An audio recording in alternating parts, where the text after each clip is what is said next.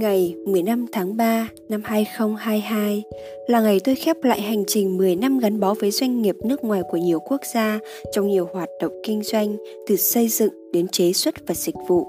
Quy mô doanh nghiệp nào cũng lên đến hàng nghìn, hàng chục nghìn nhân sự, chi nhánh trên nhiều quốc gia. Tuổi đời của doanh nghiệp thấp nhất là 35 năm và đỉnh cao là 75 năm.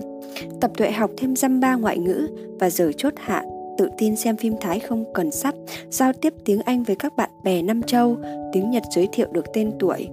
Điều tuyệt vời và quan trọng hơn cả là những kiến thức và kinh nghiệm thực chiến về hệ thống vận hành doanh nghiệp, phát triển tổ chức quy mô toàn cầu và mạng lưới quan hệ đa quốc gia. Năm 2020-2021, năm của khủng hoảng đời sống và kinh tế do ảnh hưởng của Covid, hàng trăm nghìn doanh nghiệp Việt Nam quằn quại chống chọi, thoi thóp thở và thậm chí không thể vượt qua.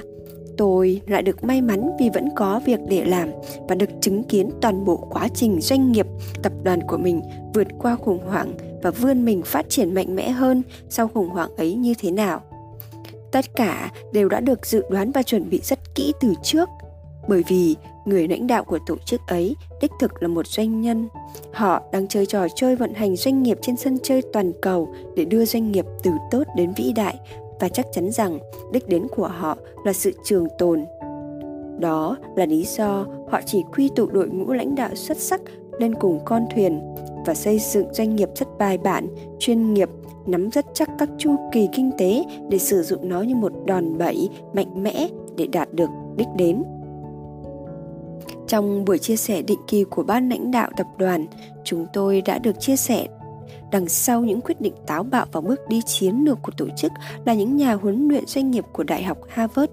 Giây phút ấy lóe lên trong tôi một sự tò mò ghê gớm. Họ là ai? Họ đã làm những gì và họ làm như thế nào? Họ khác gì với Carrier Code là nhà huấn luyện nghề nghiệp, hay Life Code là nhà huấn luyện đời sống, hay Action Learning Code là những nhà huấn luyện học tập thông qua trải nghiệm mà tôi đã từng biết và đã từng trải nghiệm. Vẫn cứ là trong nguy có cơ, giãn cách xã hội là cơ hội siết gần hơn các cộng đồng ảo. Và khi tôi đang tò mò thì vũ trụ mang action code đến với tôi những workshop, những seminar, những grow up của Action Code đã làm tôi liên tục vỡ hòa trong hạnh phúc và sung sướng khi ngộ ra rằng điều này sẽ vô cùng tuyệt vời và hữu ích với các doanh nghiệp đặc biệt là các doanh nghiệp Việt Nam. Những kiến thức và công cụ về kinh doanh của tổ chức Action Code không chỉ còn là lời nói suông đã có hiệu quả trên 84 quốc gia trên toàn thế giới mà tôi đã thấy doanh nghiệp của chính mình là bông hoa vàng trên cỏ xanh của hệ thống tri thức ấy. Nói một cách khác, những gì được đề cập đến trong học liệu của Action Code là những gì mà doanh nghiệp tôi đã thực thi và nó là minh chứng hữu hình, thực tế nhất và đáng tin cậy nhất. Tôi yêu doanh nghiệp của tôi, tôi vẫn yêu nó vì sứ mệnh vì tầm nhìn, vì giá trị văn hóa, vì con người và môi trường nơi ấy.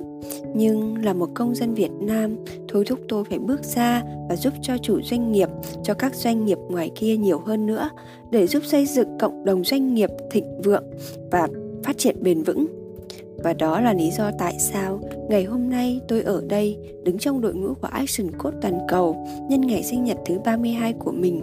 có người nói, ngày quan trọng nhất trong cuộc đời của mình không phải là ngày mình sinh ra, mà là ngày bạn biết mình sinh ra để làm gì. Nhưng với tôi tôi chọn cả hai cả hai đều quan trọng như nhau và chỉ có duy nhất một ngày quan trọng nhất trong năm, đó là ngày 15 tháng 3 Tôi xin chân thành cảm ơn anh chị em bạn bè đã gửi lời chúc mừng sinh nhật và tình cảm yêu quý của mọi người dành cho tôi và tôi hy vọng rằng tất cả mọi người cũng sẽ chào đón và ủng hộ một nhân dạng mới và là chính mình của Hạ Tuyết,